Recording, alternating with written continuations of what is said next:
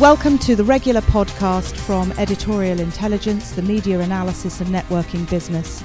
You can see all our broadcast interviews on our EITV channel on YouTube and editorialintelligence.com. Well, we're all about connections, and Ollie Barrett, who's here, first connected us with Andrew. And I think one of the reasons why our EI club has such a lovely atmosphere is because we do enjoy the hospitality of companies like Coots, and they always make us feel very welcome. This, of course, is a festive EI club breakfast, which means it's the last club breakfast of the year. We do have an all-day conference next week on the Network Nation, which all of you are very welcome to come, and many of you are already attending. But in the festive spirit, you've all got a goodie bag on your chairs, and that goodie bag includes the programme for the spring, which has such delights as discussing the royal wedding and Britishness, the nature of war, philanthropy and the arts. And once again, I hope that we've put on a programme for you that's worthy of your attention, because it's very welcome indeed to have people of your seniority and calibre giving us your time first thing in the morning. So I'm just here to say thank you very much for giving us your interest and indeed your membership over the past year. I'm going to hand you to the very wonderful Peter York. Those of you who have seen him in action running the Comment Awards know what a delight it is to listen to him. He's going to introduce the speakers. They are nothing if not eclectic this morning. Peter, over to you, and you are, of course, being podcast for posterity, so it's a bit late to feel shy, but please be on notice. Thank you, Peter. Well, good morning, ladies and gentlemen, EI clubbers, and membership has its privileges. Remember, I actually came this morning, tipped off by the Today programme, to check out my overdraft interest, and then, lo and behold, Julia grabbed me and down there and said, you must do some work. And you see, I'm not a perpetual EI person. I help out when they're busy, as Michael Barrymore used to say. Now, I know that you've struggled through the blizzards. You're so brave. It is very difficult still in South London, isn't it? That is true. Now, this is our final thought for the day for this year. It's a very, very sad thought, and I hope you've enjoyed the mince pies. And it's that breakfast moment when an eclectic group of speakers of very high degree talk informally, in a caring, sharing way with you, their peers, in a close-knit and very cordial atmosphere of relaxed elitism. Now, that's the way the world's run. Look, they're safe in the knowledge that there'll be no spoonerisms this morning and no killer inquisitions. And our speakers today absolutely demonstrate the feverishly eclectic range of EI's network and sympathies. They include a prominent, he denied the word neocon, young entrepreneur here, a distinguished televisionist here, and a very senior serving naval officer. After they've spoken, it'll be your turn for Q&A. Now, I'm going to introduce them in the order that they'll speak. Elaine Bedell is one of those fantastic powerhouse television ladies. And the real powerhouse people in television are ladies. And she's director at At some point, both of you have been in television, you will explain what these titles mean. Director of Entertainment and Comedy at ITV. She oversees, now just wait for this, The X Factor, Britain's Got Talent, Dancing on Ice, I'm a Celebrity, Piers Morgan's Life Stories. Yesterday I was at lunch where Piers Morgan was being congratulated for taking over from Larry King. And he's a wonderful, wonderful person without a scintilla of self-doubt. He got up to take the group's applause, and then he thought, no, that's not good enough. Then he climbed on a chair, and then he climbed on the table. Completely wonderful. Now, like so many in telly, she was a BBC trainee, and she joined from the BBC, where she was Controller of Entertainment. Controller Entertainment Commissioner. And along the way, she worked in production company land, Tiger Aspect, and her own production company, Watchmaker, with Clive James. That's a bit of experience. I'd love to hear about that. She's got a BAFTA and a comedy award and every possible gong that a televisionist could have. Commodore R.K. Tarrant is Director Naval Staff. Have I got that right? And that's your current... He joined the RN in 79 in time to sea service in the Falklands, then was in the submarine service, and then became an internal teacher of naval staff. 1994, joined the U.S. Atlantic Fleet, which is a wonderful bit of an exchange in Norfolk, Virginia, the largest naval base in the world. His own command in 1997, a Whitehall warrior, sort of, from 2001, policy planner, the Navy's equivalent of a policy wonk, and Deputy Director of Force Development. Luke Johnson is a very enthusiastic capitalist and a serial entrepreneur. I tried it this morning, he won't have himself described as a neocon, but he sort of admits that his brother Daniel, who's founder of Standpoint, might just be a neocon. Let's say his views are very robust in all quarters. He's the chair and owner of Giraffe and Patty Valley, Patisserie Valerie, which is everywhere now, so if you live in a nice part of town, you'll have one near you. He's, certainly, we've got both near me. He's the former king of the Ivy, Caprice, etc. chain before the Richard Caring takeover in the entire London world and New York world and everything else world. And he's also a serial journalist, used to write for The Telegraph, now writes for the FT, former chairman of Channel 4, and something else now. New things. Yes. Yes, you'll tell us all about those. Anyway, they're going to speak in that order, starting with Elaine, who was just going to share her most intimate thoughts with you. Well, maybe not. Hi. So I'm Elaine. And televisionist, I think you described me as. Very Televisionista. Or Easter. Yes. Very exciting title. Yes, I look after all entertainment and comedy programmes on the ITV channels. And I'm very jet-lagged. I got in yesterday from Australia, where I've been looking after I'm a Celebrity, Get Me Out of Here, which is one of our big shows in the autumn. And it provided me with one of my favourite moments, I think, certainly in my top 10 moments of working in television, when I was asked by Anton Deck to adjudicate on whether we could describe an item that we were about to give Stacey Solomon to eat as a kangaroo's vagina, which indeed was what it was. And the discussion was vagina really too technical a term to describe this item? And indeed, we spent several minutes exploring other options, none of which really felt quite as appropriate as vagina. And so we did indeed end up describing it as a kangaroo's vagina. I pointed out we'd already got Sean Ryder of the Happy Mondays to eat a camel's penis, so it didn't really seem that there should be much difference. Anyway, we decided on the kangaroo vagina description, and Stacey topped it all by, when being given it, going, "Oh, you might have shaved it first."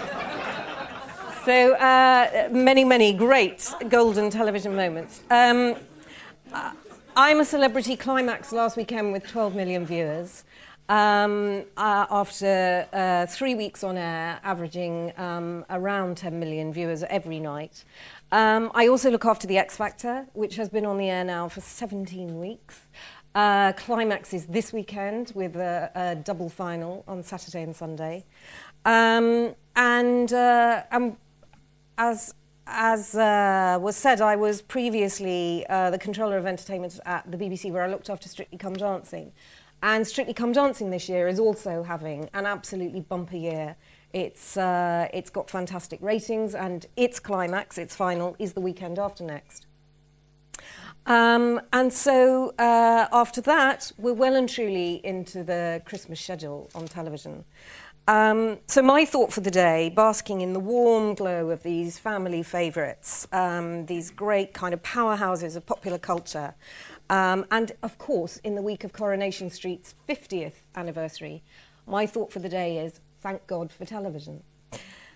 In this madcap run up to Christmas, when we rush around buying essential and probably mostly non-essential items for Christmas, like Christmas tree lights, I don't understand why it is that you take your Christmas tree lights off a tree, put them in a box, in a loft, get them out, and they're working perfectly fine. You get them out a whole year later, having not touched them, put them on the tree, and none of them work.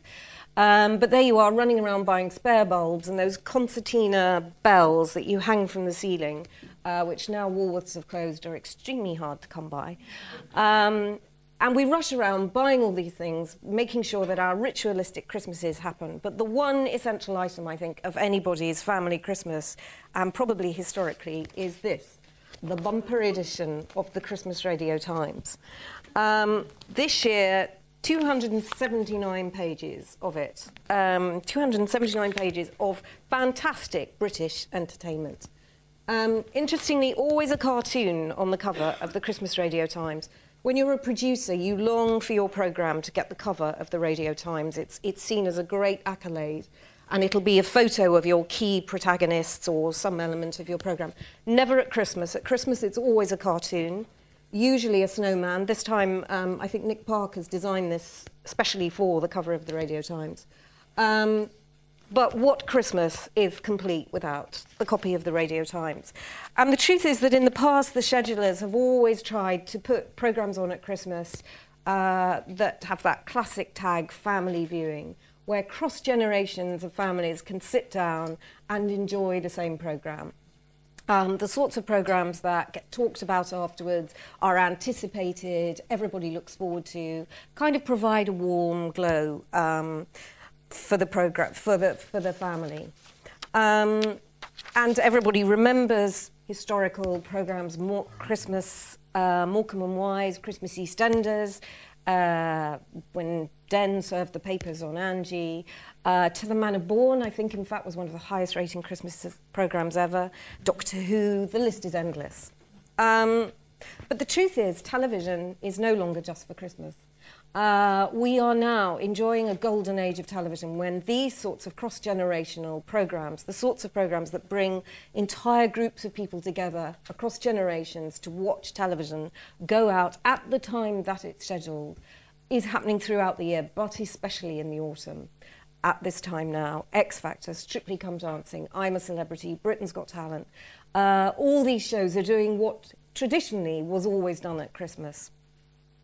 And the biggest shows are getting bigger. Downton Abbey this year on ITV1, its final episode was watched by 10.7 million viewers. That's the highest rating episode for a new drama series since 2003.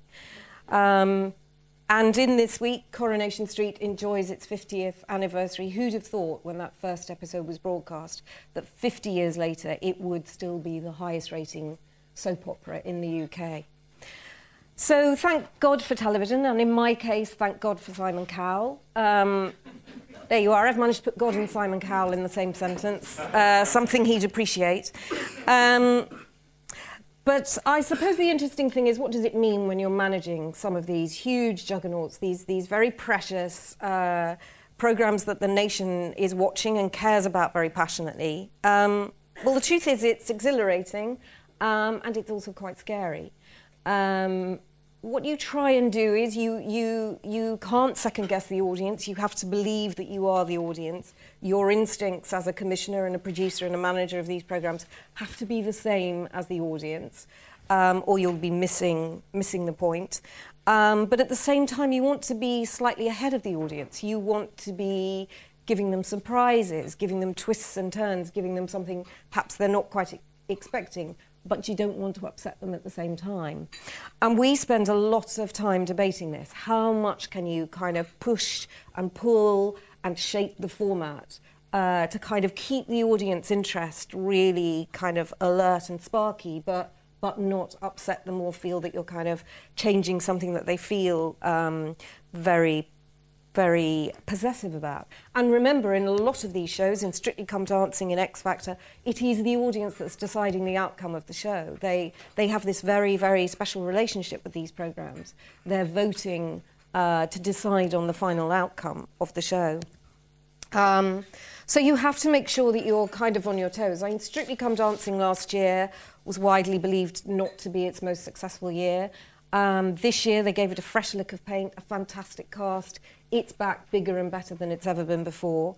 In X Factor we introduced a number of tiny format changes this year, including the 4 wildcard contestants, yes, including Wagner. May or may not have been a good thing, but no doubt provided a great deal of kind of conversation and entertainment. And I remember perhaps one of the most interesting conversations I had with Simon Cowell was at the beginning of 2009, when we were looking at, we were just beginning Britain's Got Talent. This was the year of Susan Boyle. And it was at the time when we were facing the gloomiest financial forecasts. That January, February of 2009, all the prognosis was very dark. It was very dark for commercial television. Advertising was seen to be falling through the floor. And generally the mood of the nation was quite down. Everybody was quite anxious. No question that people were cutting back on going out. And we decided that what we needed to do with Britain's Got Talent, which of course has that very kind of critical title, was try and lift the mood of the nation a bit. And we looked back at the previous years, Britain's Got Talent, and thought, we must make sure we're not in any way cynical or... the show is an entirely joyful thing. These are plucky Britons, some of them very eccentric, some of them incredibly talented, who've got the courage to go up on the stage and display their talents, whatever they are. And it must be, we wanted it to be in a warm atmosphere that was done. And I think we succeeded in that year. It was one of the, night after night, we stripped at the final, and it was a very, very kind of warm place to be. And indeed, the final of that show got 19 million viewers, the kind of figures that you previously only got at Christmas. And so I think it was a very important thing to kind of try and provide for the nation the kind of entertainment they could get at home that improved the outlook a little in entertainment terms. Many people predicted the death of television with Sky Plus and various other forms of recording. We now have 300 channels to choose from, and yet the main channels are doing better than ever before. Let's face it, television is the biggest shared culture we have. These juggernaut shows have showed how much people enjoy them, share in the experience of them, and my belief is that we need television more now than we've ever needed it before. Thank you.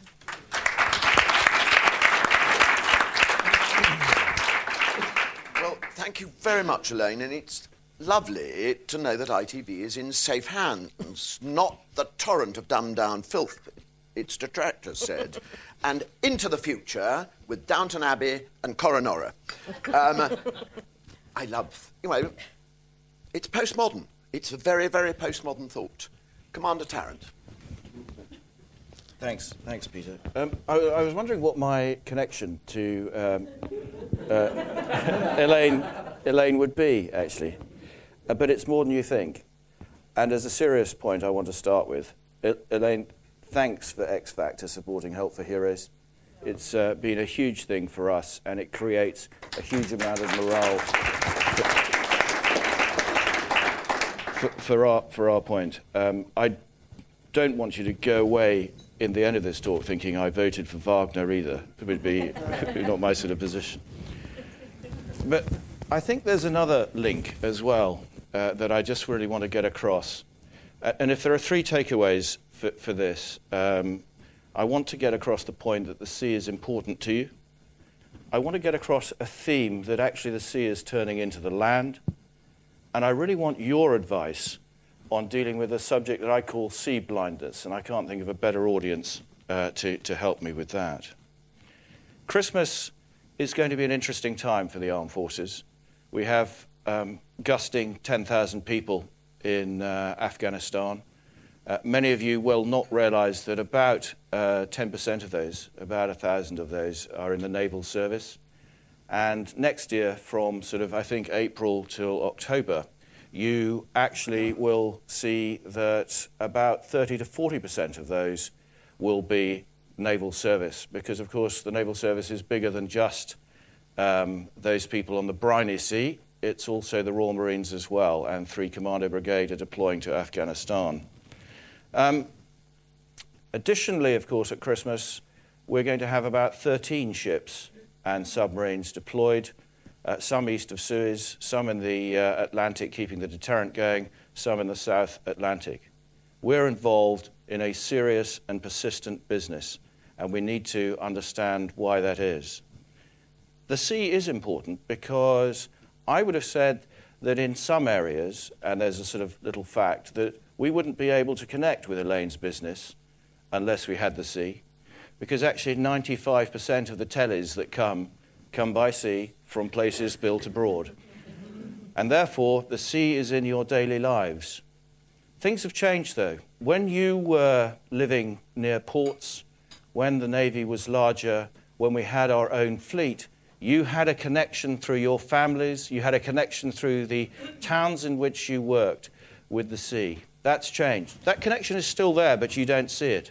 You now get on EasyJet, you go across the tunnel, you have many breakfasts flying back from Australia. You do all that sort of thing. I do that too. But that doesn't mean it's not important to you at all. And the serious point I have for you is that if you take a view that energy is what drives our economy, and we're shifting from an oil-based economy where we had our own stocks of oil into what is going to be a net importer based around liquid natural gas coming in through Milford Haven between Algeria and Qatar.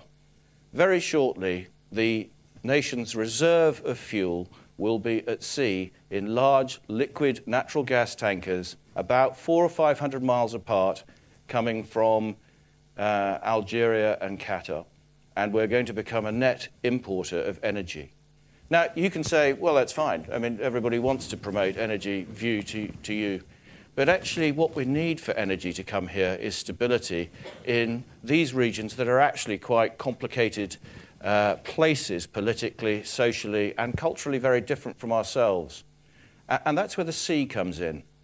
The sea is an extraordinary network that allows you to go. Equally, obviously, much more long-lasting, but equally as powerful as the internet and so forth. When you go on eBay and you, perhaps eBay is not such a good example, but when you go on sort of Amazon and you decide to buy your book and so forth, it will be sent away, but it'll get here in a container. And that container vessel will come to one of the ports near you, offload, and off you go.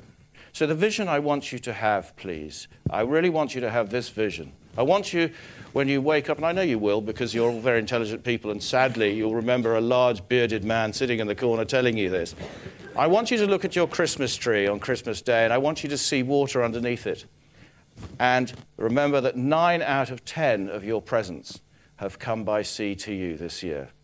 It's a very important point, and if there's a break in that chain, if there's a break in that energy chain to get here, then that's going to affect us very quickly.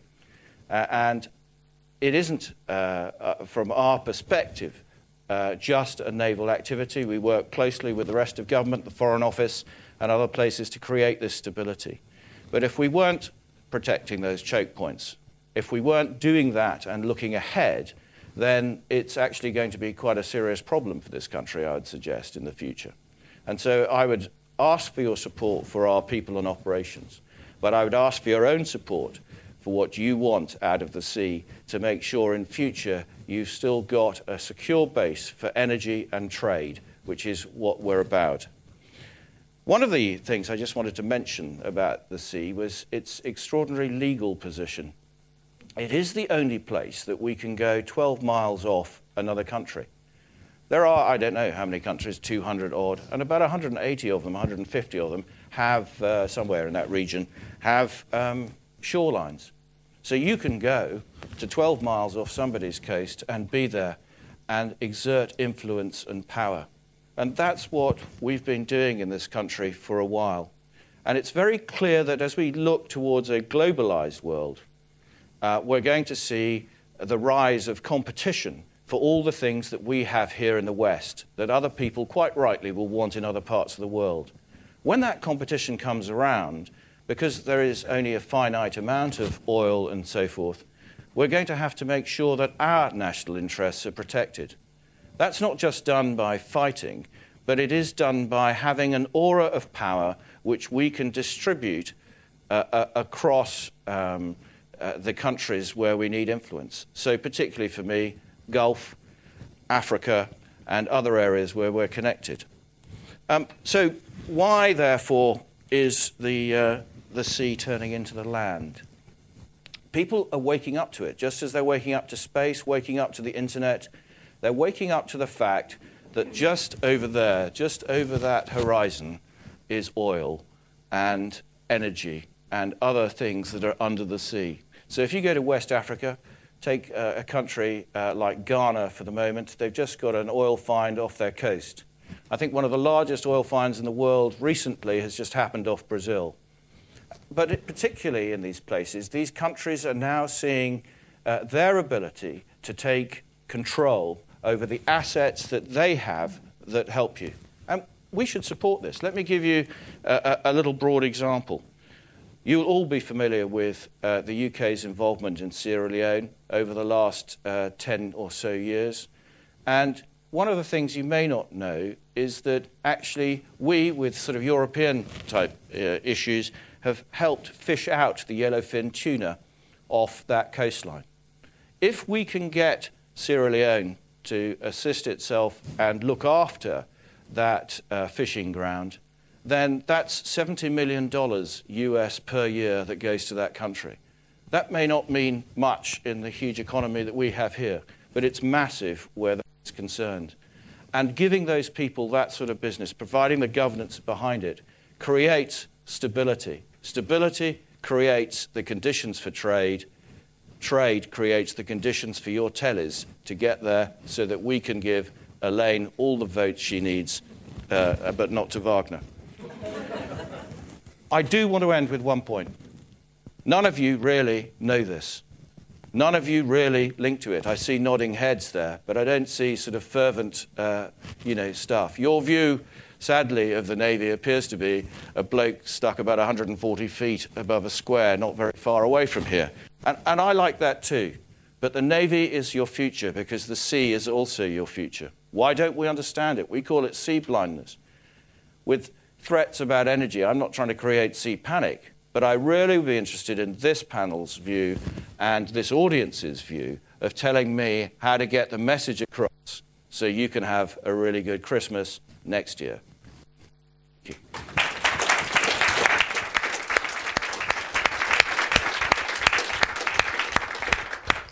That's a fascinating thought, sea blindness, because I think everyone above a certain age in this country grew up with a sense of national identity based on the sea. And certainly, when I was a kid, the stories I read, which weren't about brave animals, were about the sea. Were about Moby Dick, Peter the Whaler, Hornblower, all those sorts of things. And I was fed on that. It doesn't happen now. How does one retranslate that into something that's relevant for another generation and relevant to our concerns? Well, a lot of communicators here. Get weaving. Luke. I thought that my brief speech today should be something on a seasonal theme, so here is my idea. The best gift that you can give anyone for Christmas is a job. For as Thomas Carlyle said, a man willing to work and unable to find work is perhaps the saddest sign that fortune's inequality exhibits under the sun. The high point of being an entrepreneur is not actually cashing out and waving a big check in the air. The best bit, the noble bit, the bit that really matters, is when you create employment. And the worst part about being a business owner is when you have to lay people off. Now, most research shows that startups create jobs, not large corporates. And we need more citizens to become entrepreneurs and to help create more jobs. For as Nobel Prize winner Muhammad Yunus said, everyone is an entrepreneur, but only the lucky come to know it. The West faces a crisis of chronic unemployment. And as the public sector cuts really start to bite here in the UK, and for example, there are going to be many thousands in the armed forces next year and in the coming years, I fear that the numbers out of work here will rise steadily. And meanwhile, a major study by Gallup has shown that in every country in the world, the number one priority of citizens is to get a good job. They surely all subscribe to Seneca's view, indolence is stagnation, employment is life. With a job comes income, comes pride, comes a purpose, whereas unemployment is strongly correlated with crime, mental illness, alcoholism and broken communities. Tragically, Britain now has a higher youth unemployment level than Germany, Denmark, Austria, Norway and Holland. And I'm afraid to say, because it would be easy to think that was right, but it's not, government is simply not the solution to this problem. Broadly, what government needs to do is get out of the way and allow entrepreneurs to innovate and build new companies. We desperately need the private sector to plug this gap, for a nation with high levels of unemployment is a sad and unproductive one. And I believe our best and possibly only hope is for an army of entrepreneurs to step forward and generate new companies and new wealth, hiring as they go. Now, giving someone a job is rarely an altruistic act. It's not treated in at all the same way as philanthropy, because employer and employee tend to act in their own best interests. But that doesn't mean to say it's any less worthwhile, because creating jobs doesn't just help give someone an income and motivation. It generates taxes and saves the state welfare payments, and it may even help generate exports to offset our trade deficit. Now, in talking to entrepreneurs and business owners, the single best way to boost job creation, if the government is to do anything, would be to dismantle much of the burdensome employment legislation that is currently placed, particularly for smaller and early-stage firms. These are companies that cannot afford full-time HR departments and can ill afford the effects of things like employment tribunals. Unlike the last recession, this time around, we really are competing in so many sectors with Indian and Chinese rivals. We have a much higher wage rate and property structure here, and we also shackle ourselves with onerous regulation. If that continues, then employers will invariably opt, if they can, for outsourcing or automation, and we will be left with high structural unemployment and the untold misery that accompanies it. So my suggestion to you this morning is for 2 New Year resolutions. One, if you're an entrepreneur, carry on employing people and hopefully create some new jobs. And if you're not an entrepreneur, please consider becoming one. And secondly, if you're a politician, policymaker, or opinion former in any shape or form, please make it your daily priority when you wake up, as well as thinking about the sea, say to yourself, what can I do to create jobs? Because as Ralph Waldo Emerson said, the crowning fortune of man is to be born to some pursuit which finds him employment and happiness, be it baskets or broadswords or canals or statues or songs. Thank you.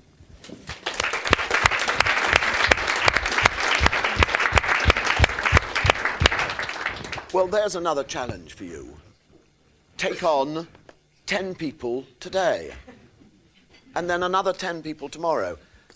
There's a problem, of course, about that word. 1, it's long and foreign, and 2, it's associated with George Bush. But if we could make it into a nicer, shorter English word, like saint or hero instead of entrepreneur, then we'd be away. But go to it. Now it's your turn. Your questions and comments, no ranting, otherwise we'll have to cut you off, and address it to whoever you want to ask. Charming people will come round with microphones.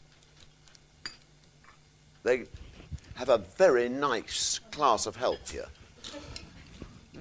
Hello, good morning. Ooh. My name's Sue. I happen to be married to somebody who's in the Royal Navy, but only part-time. He's actually a Royal Naval chaplain at in the reserve. Changed perspectives on the army was the fact that soldiers were allowed to speak for themselves. And it seems to me that very often we see a ship, or we see an organisation in the Navy, or we see the sea and the vastness of these things. But we rarely hear from or about individual sailors and individual personal stories. So if you want me to think of the sea, that's one thing. If you want me to think of the Navy, that's another. And if you want me to think of these things in a way that I can feel them, then I need to feel an individual story. I think human interest stories are, a huge part of what we have to do. I think answering your broader question, I would say that I want you to be interested in the sea, I want you to be interested in the Navy, and I want you to be interested in our sailors. Because we can have all the ships and clever equipment we have, but without the sailors, the Navy is nothing. And they do a fabulous job. What we have done, and we have a much better relationship, I think, with some of the larger commissioners now, Channel 5 and so forth are good examples of this, where we have done programmes focusing on the lives of sailors in ships at sea and to see how they do them. And if you watch Dave, you'll see them come round with a fairly regular type of interest. Sadly, you'll actually see my happy face in one of these two. I think they go as they do a good service for us, but what they don't do is they don't focus on what the sea means to you. It focuses on what the sea means to the sailor. The connection still between the sailor, he or she, and yourself is still lost, and actually is still your telly. And that's the point I need to get across to you. Thanks. Is there a latter-day Hornblower's drama to be done by your drama colleagues? Well, possibly. I've just received the card, so no. We'll no doubt be talking. I wonder if you're being slightly disingenuous. You talked about the impact of Sky Plus potential broadcasting sort of not having been realised. I think that's a cipher for really the impact of the internet on broadcasting. And your director of ITV Live, Dominic Cameron, spoke at a conference I programme called the Media Futures Conference last year, very engagingly about the way that ITV was thinking about the internet as a parallel medium to broadcast TV. And Matt Locke at an event recently, who's head of education, I think, at Channel 4. Yeah, maybe government can have a role. I think that role models are very important, and I agree that there should be more positive images of people out there creating jobs and the importance that they fulfil in a society, and particularly one like ours that faces quite serious threats, I think, of structural unemployment. And possibly government investment in, say, research and development to help provide innovation, new technologies, can have some use. But I think ultimately it isn't down to the state. We mustn't look to central government. We must look to our own abilities to create companies and provide work for ourselves and others. And, if you look at the history of capitalism, it is of individuals, not of the state, creating businesses. They can help with discoveries and with the right sort of economic conditions, but ultimately it's down to individuals to be inventive and to be energetic and to drive forward progress through thousands of separate efforts. So it's not down to David Cameron re-establishing himself as something like Ronald Reagan with a forward-looking vision. I think that's helpful, but I don't think it's the single most important thing, no. Elaine, multi-platform, interrelated... Yeah.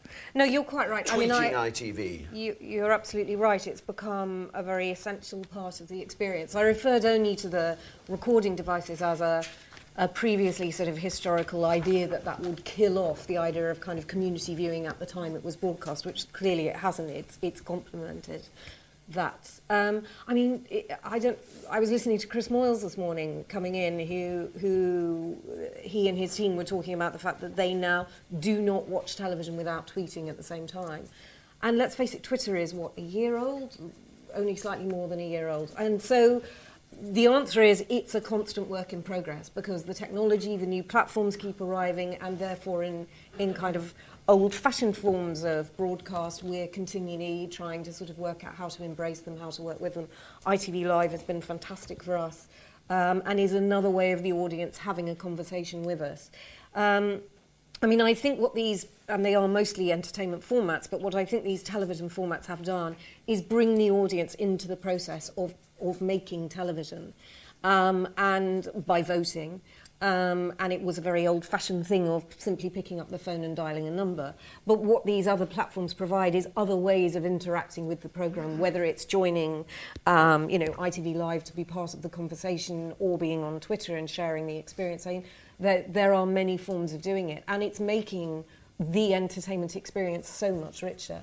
But in terms of sort of definitive ways, I mean, we are having to constantly sort of evolve along with the technology as it arrives. Well, it was a lovely vision, all Britain clustered in front of that family television, wasn't it?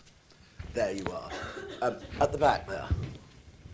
I'm talking to Luke Johnson here, a very impassioned, obviously, extraordinary cry for mercantile nation, all that. Hard to argue with you, but the way you slipped in a couple of things, I thought I would... argue with you on that. First of all, sorry. Oh, sorry, I'm Yasmin Alibi Brown. Yasmin. Yes. It is Yasmin. It is Yasmin. India, of course, power moving eastwards, you said, you know, with India and China. Actually, workers' rights in both of those countries should make us very fearful. And I don't think it is right to emulate the disastrous models that are being developed in those countries in the interests of business. Just watching Ian Hislop has been extraordinary. You know, the do-gooders of the Victorian age who had to remind business that there was more to business than business. So I really... And these employment rights you disdain a little bit are hard-fought equality rights and workers' rights, which if we shelved because we're in recession, I think would take us backwards, not forwards. Well, I didn't suggest, and I wouldn't suggest, that we should emulate the systems that they have in India or China. They're very different countries, and there's no prospect of us doing that. I think we're not just in a recession. I think the West is undergoing a very serious structural transformation, which the recession has accelerated. And I think if we want to be in denial, that's fine. But I think if we want to maintain, let alone improve, our standard of living and offer our children reasonable prospects for work, then I think we have to get realistic. And this is a time of hard choices.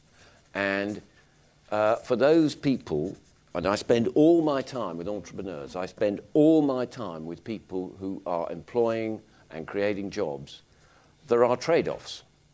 And as a society, we have to work out, do we want to end up like one of those countries, you could argue places like France and Italy a bit like that, where Japan, for example, where you have a shrinking number of people who have wonderful job security and tend to be older and well paid, and then you have increasing numbers of what they call precarious people who are on contract, who have no job security and are very poorly paid, because employers are no longer willing to take the risk of employing people.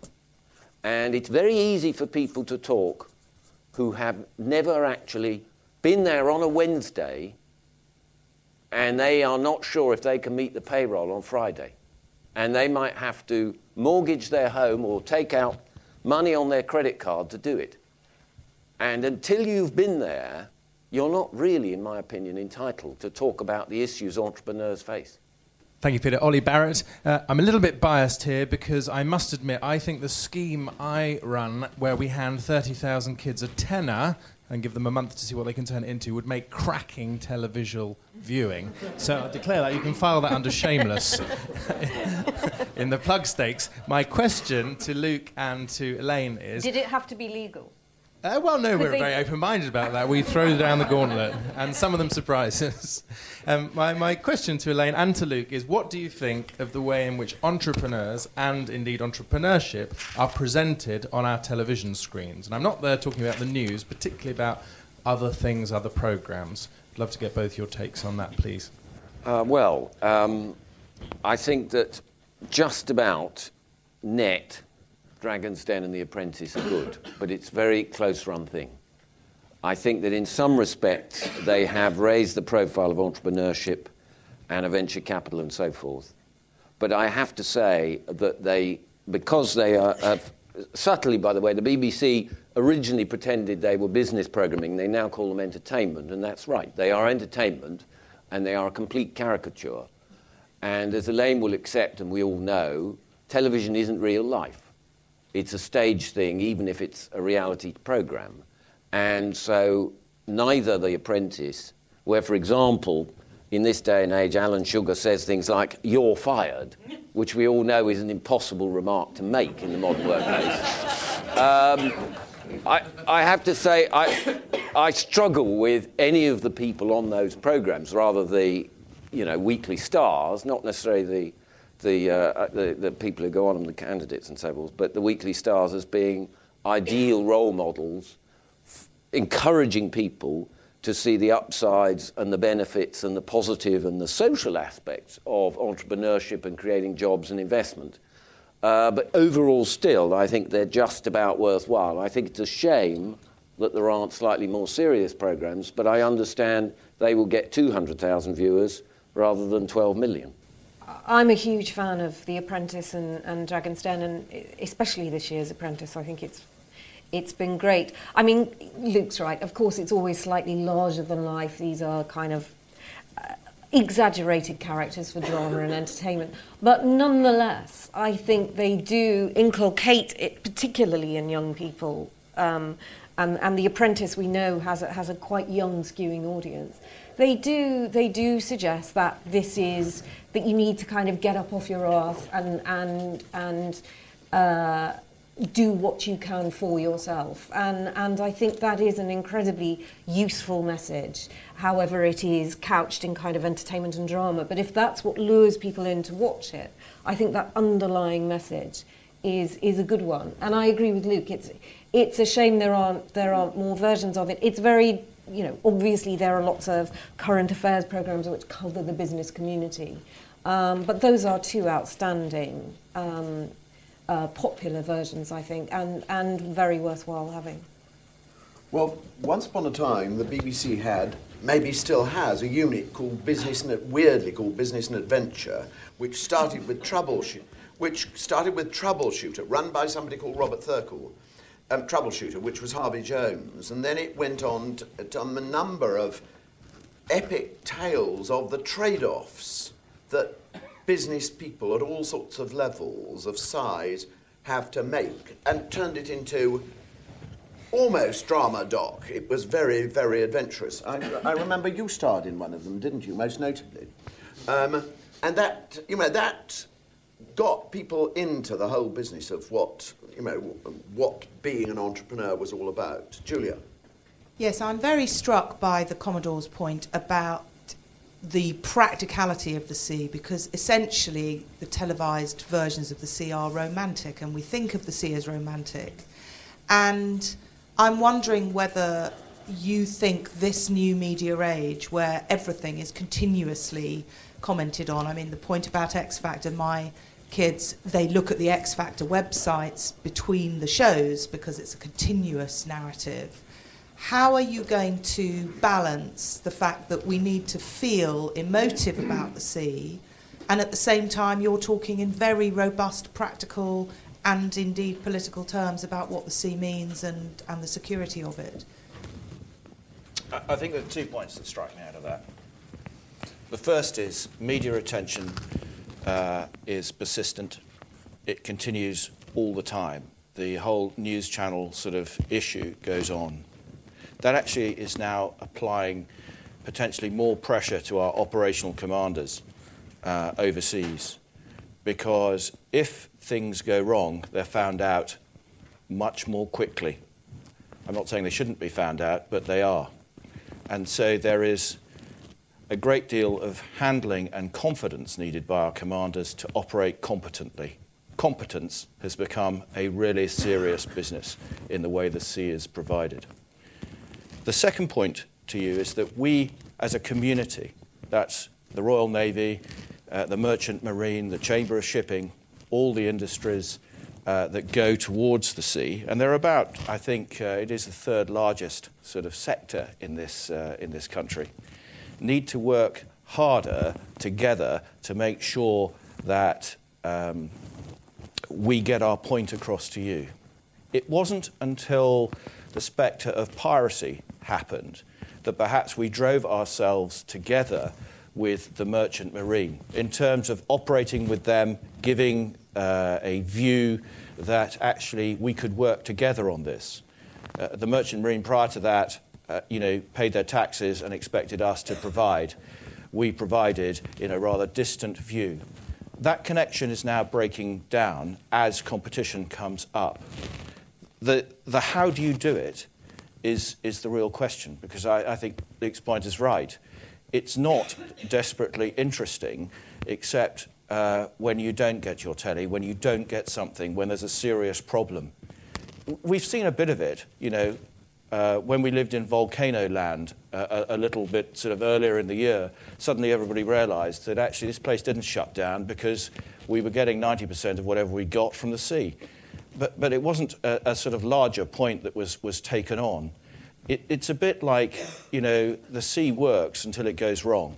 But we don't want it to go wrong, and you're going to have to invest more in it if you don't want it to go wrong in the future, I think is my point. I haven't really answered your question because it's a complex one to sort of grapple with. I just think you're the most fantastic matchmaker out of this. Elaine commissions some incredibly inventive series and will be taking full credit for such matchmaking. No. Time for two more questions. Thank you, Tony Gilland. I wanted to pursue Luke's point about structural transformation a little bit more, because I got a lot of sympathy for the idea of government getting out of the way, but it doesn't seem to me to be enough. And I was very struck by the Commodore's point about an aura of power. And it strikes me that having a gunboat 12 miles off the ocean, or off the land, actually doesn't create an aura of power. I'm sure it puts the wind up people, and that's, in certain circumstances, obviously no bad thing. But we don't have an aura of power in this country. When you look at all the stuff coming out of WikiLeaks, nothing of any great interest, really. What strikes you, or when you look at the tuition fees saga going on, is a lack of conviction in this country about how we manage our way into the future.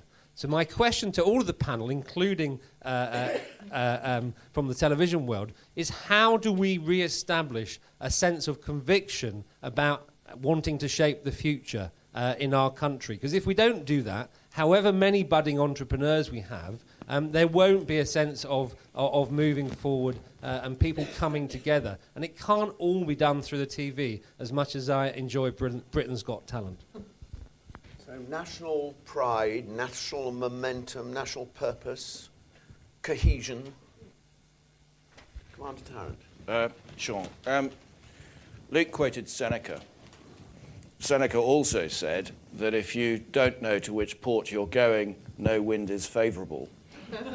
and the reason you don't think we have an aura of power is because you're very comfortable, you don't feel threatened, and that's the position. Perhaps we need to feel a little less comfortable, and then we'd think about our future in a more precise and focused way. But let's take 2050. Somewhere well east of here are going to be two very large powers who are going to be equally as powerful as anything in the West. Somewhere all around us, we're going to go from 6 billion by current issues to 9 billion people. Somewhere near us, climate change could have changed by then by 2 degrees. So rather than my theme of saying the sea is turning into the land, quite a lot of the land appears to be turning into the sea. Somewhere, therefore, the conditions will change and we'll be using the Arctic routes and so forth. These are issues that really intelligent people such as yourselves need to think about in order to provide us with a purpose.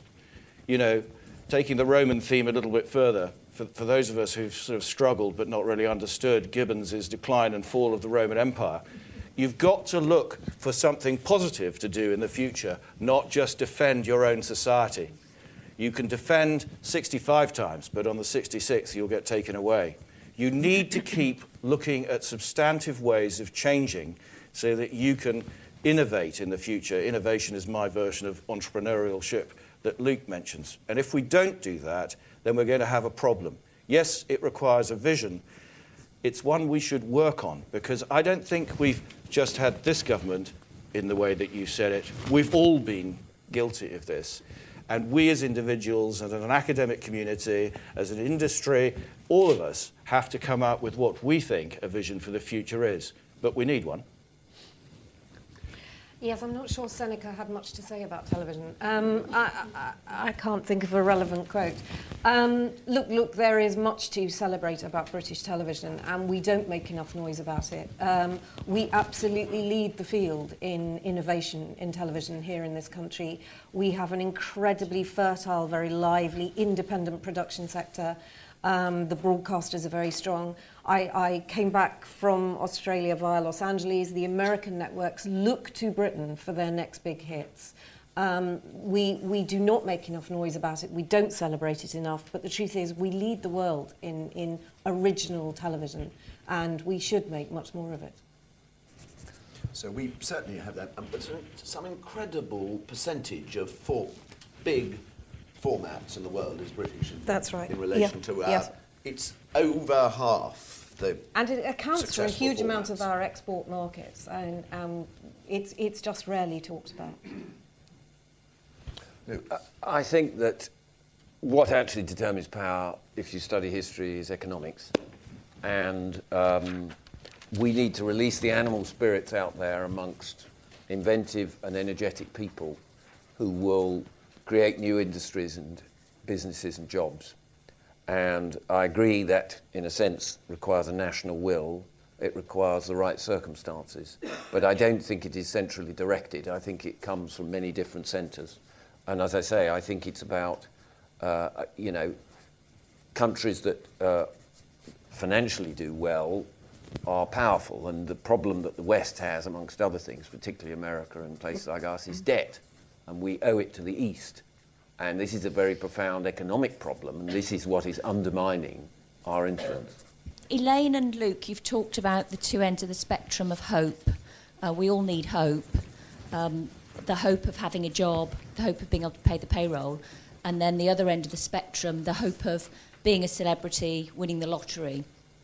I wondered if, firstly, the Commodore would talk about hope in terms of our armed forces, the hope that if you're overseas that you will come back to a job, knowing in this climate that you might not, and whether, following your comments, Luke and Elaine would talk about their advice to the armed forces about how they would give our troops hope today. Okay, that's a serious question to finish on, so I'll just lighten it. I have no intention of going for an X Factor interview for the next show, so let's hear that one. Luke was right. We've had a defence review. There will be people made redundant in our business. That's going to be a very difficult issue for us to manage, and we need to make sure that we look after those people ethically and appropriately. It's inevitable that some of those people are going to be serving in operational theatres at the moment. What I do know is that for us, those redundancies will come top to bottom. They won't just be focused in one particular area.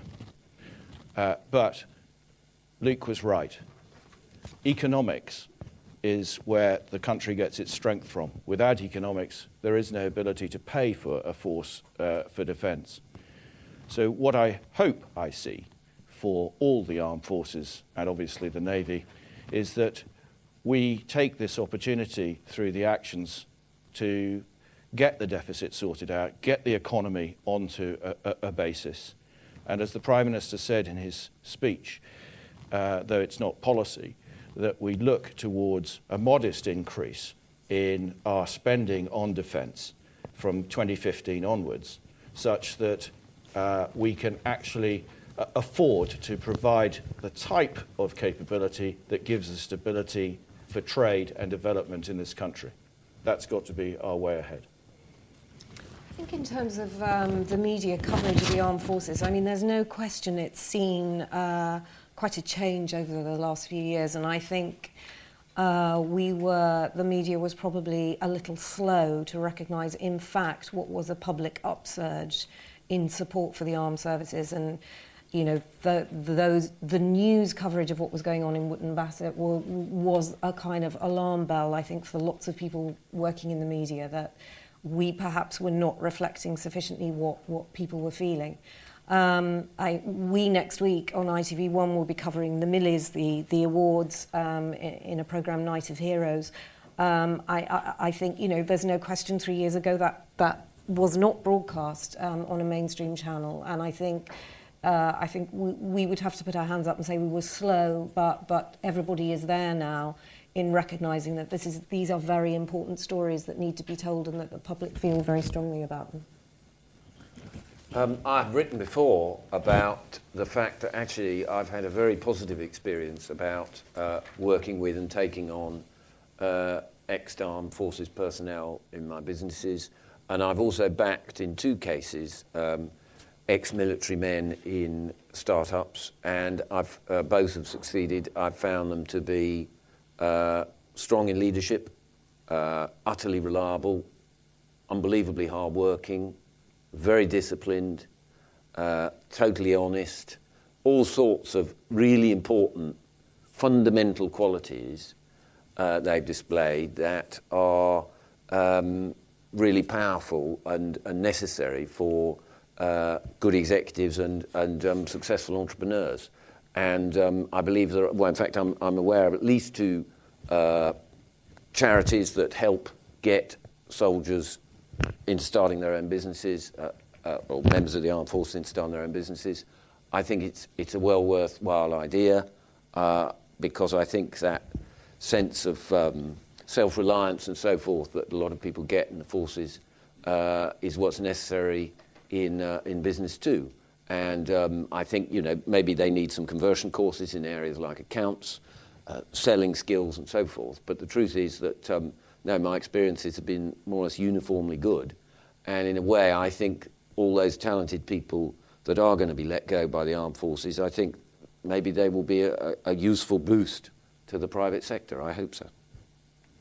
Thank you. Well, thanks to our wonderful speakers, Elaine Bedell, Commander Tarrant and Luke Johnson. Thanks to Coots for hosting us in this very proper place. This is the first atrium, the first... You know, down there is the first 1970s atrium. You know, they're going to refresh it a bit, but when we first saw it, blimey, you know, London hadn't had atrial buildings with great soaring spaces, and who but the Queen's banker to do it first? And thank you all for coming.